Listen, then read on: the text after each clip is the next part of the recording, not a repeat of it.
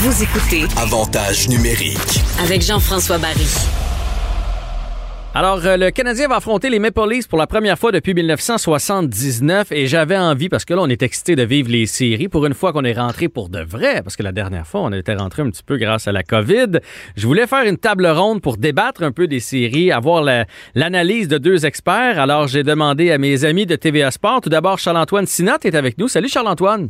Salut Jeff, merci de l'invitation. Ben, merci d'avoir accepté. Et tu vas débattre aujourd'hui avec Alexandre Picard, qui est aussi analyste à TVA Sport, qui a joué dans la Ligue nationale de hockey. Salut Alexandre. Salut la gang.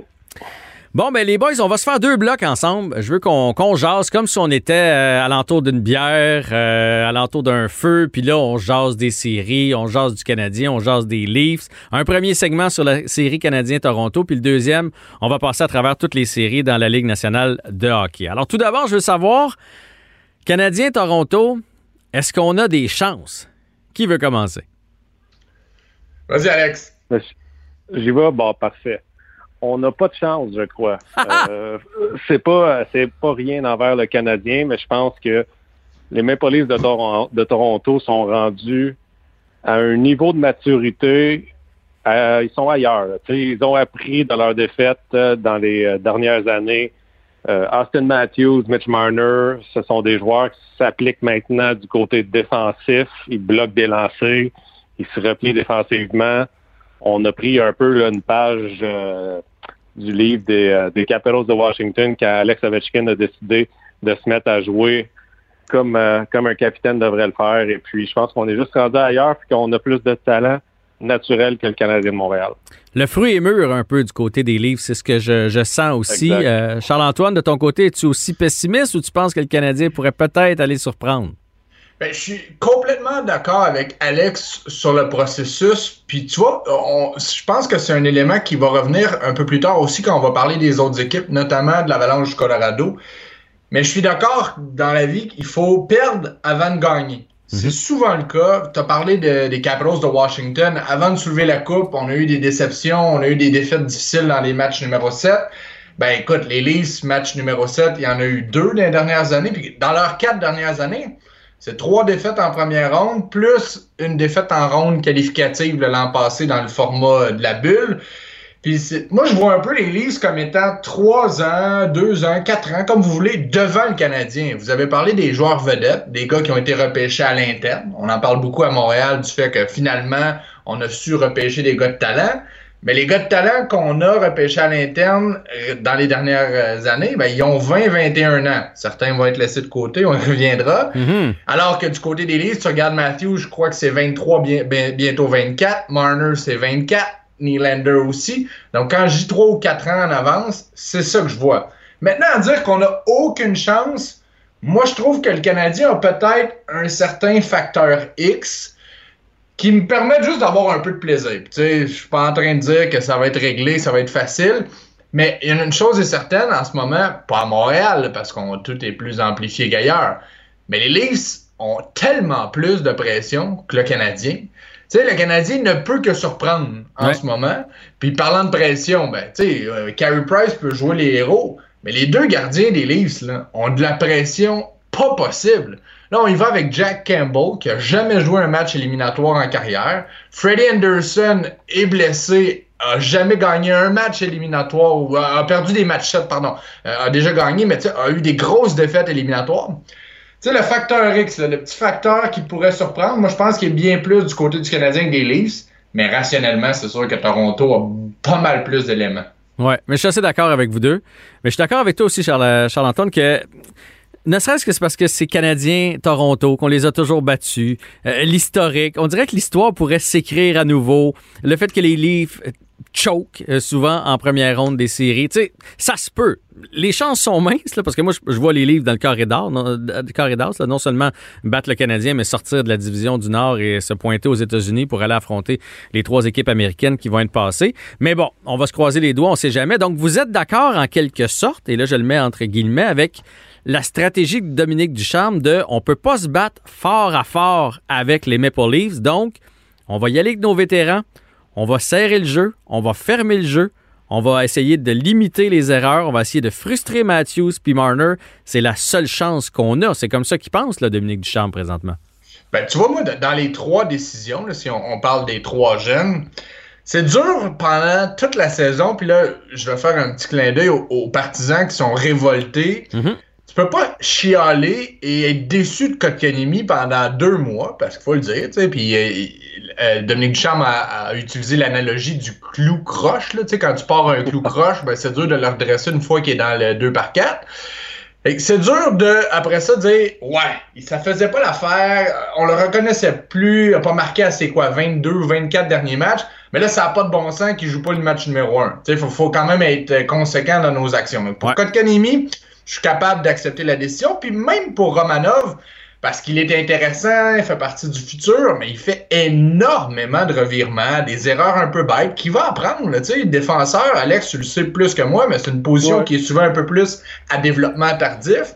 Donc là aussi, de dire, bon, ces deux gars-là, pense pas qu'ils nous donnent plus de chances de gagner. Par contre, Caulfield, puis c'est pas parce que je suis excité, je suis pas du genre à avoir un petit enthousiasme, une petite fleur du printemps, mais s'il y a une chose que le Canadien va avoir besoin de faire, c'est de marquer quelques buts mais en même temps, si tu avais Caulfield pour le faire jouer sur l'avantage numérique, tu peux pas juste lui donner 8 minutes par match, sinon faut tu le mettre sur le quatrième trio. Puis là, le quatrième trio a des méga mandats défensifs contre les Leafs. Donc, tu sais, en tout cas, j'ai de la difficulté à vraiment me positionner, mais c'est clair que Caulfield aurait pu amener une petite étincelle offensive qu'on n'a pas nécessairement depuis un ou deux mois. Bon, tu vois, avant d'aller avec. Euh, vas-y, Alexandre, vas-y, vas-y, je, je ben, ben, en fait, moi, je m'en ai dit, tu vois, moi, c'est Romanoff qui passe pas, parce qu'on le remplace par Merrill, qui, qui crée autant de revirements. Moi, c'est ça que c'est le bout où euh, Cofield, je suis capable de vivre avec. S'il n'y avait pas eu de blessés, il, serait même pas venu à Montréal. Puis Kotkaniemi, il était méconnaissable. Je trouve que Romanoff, euh, sa présence physique, si on, si on, diminue son temps de jeu, parce que la troisième paire va jouer une douzaine de minutes, je pense qu'il aurait pu apporter quelque chose aux Canadiens et prendre de l'expérience. Alexandre, toi qui as vécu la Ligue nationale, T'en penses quoi? Ben, moi, je suis du même avec toi par rapport à Romanov parce que, oui, il n'a pas très bien joué dernièrement, il commettait des revirements et tout, mais Merrill non plus n'a pas très bien joué. Euh, et puis, j'ai beau dire qu'un défenseur se développe un peu plus sur le tard, mais il va se développer un peu plus rapidement si tu le mets dans des situations de match très importantes comme les séries éliminatoires. Mon premier match professionnel, c'était dans la Ligue américaine après ma saison d'hockey junior. J'ai rejoint les Phantoms de Philadelphie et on était en finale de la Coupe euh, de la Coupe Calder, une année de lockout quand il y avait plusieurs joueurs qui avaient joué la saison auparavant dans la Ligue nationale. J'ai joué mon premier match, le match 2 de la finale. J'ai gardé des choses simples. Ça m'a tellement aidé l'année d'après, arriver au camp et avoir une certaine confiance, puis me dire que déjà j'avais euh, joué contre des gars de cet âge-là, j'avais acquéri cette expérience-là. Donc, je pense que pour Romanov, euh, on a vraiment manqué le bateau. Pour Keke aussi, je peux comprendre que dernièrement, il jouait pas très bien. Puis, euh, le seul problème que j'ai avec ça, encore une fois, c'est que Stahl ne sera pas là l'an prochain. Mhm. Et Keke, s'il ne joue pas un match, s'il passe toutes les séries dans les estrades, pensez au petit gars de 20 ans qui s'en retourne chez lui en Finlande pendant l'été, qui doit se rebâtir une confiance, ça sera pas facile de se romper. Mais, j'achète le point, Alex, mais tu sais comme moi qu'un coach coach pas dans des plans long terme. Tu sais, Dominique Duchamp, d'autant plus qu'il est intérimaire et que probablement ce qui va se passer dans les deux prochaines semaines va déterminer son poste. Lui, il n'est pas en train de se dire, bon, jour 1 l'année prochaine, Stahl va être là? Non, mais peut-être que Keke, là, il va retourner en Finlande, tu sais, on veut-tu qu'il soit de bonne humeur? Dominique Duchamp, un coach, ça veut gagner. Un coach, ça fait des X, ça fait des O. Ça regarde ses match-ups, puis je ramène ça à, Romanov. Puis moi, je suis convaincu, puis d'ailleurs, Duchamp l'a mentionné, là, il veut utiliser 14-15 attaquants, probablement 7 défenseurs. Si chez Weber est en santé, puis qu'on n'a pas toute l'incertitude, moi, je pense que Romanov est dans l'alignement. Mais là, en ce moment, chez Weber, ben, ce matin, on, est quoi? On est mercredi, bon, en date de mercredi, et sur la troisième paire, avec John Merrill. Donc, moi, je pense qu'il y a ça aussi dans l'équation Romanov. Est-ce qu'on veut renvoyer Weber dans une situation où il est clairement pas à 100% avec une verte recrue ou avec un vétéran? Puis, je pense que c'est comme ça qu'on a réfléchi la situation. Si Weber est sur la première paire ou la deuxième, là, peu importe, vous comprenez le point, j'ai pas l'impression qu'on a la même conversation aujourd'hui par rapport au rôle de Romanov dans le match 1. Mais là, selon comment Weber va faire, j'ai l'impression qu'après, on va bouger l'échiquier et que là, le jeune russe pourrait rembarquer dans, tout ça. Ben moi, mon impression, en fait, c'est qu'on va voir les trois. C'est que là, on ménage, on y va avec les vétérans pour commencer. C'est comme parfait, l'équipe est à vous autres. dans le vestiaire, allez-y, les vétérans.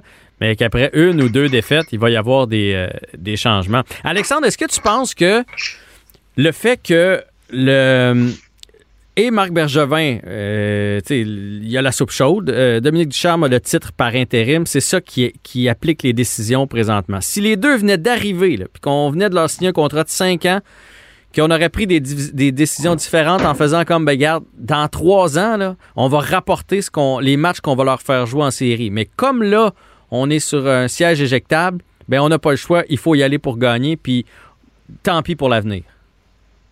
Euh, je suis pas certain parce que, euh, comme Charles-Antoine l'a dit, ils vont vivre avec leurs décisions. Eux, ils veulent gagner. Je comprends ça. Moi, mon point de vue par rapport à Kéké, c'est que je le trouve supérieur à Star en ce moment. J'aimerais mieux le voir dans l'alignement. Je pense qu'il pourrait apporter plus sur le long terme si jamais il débloque.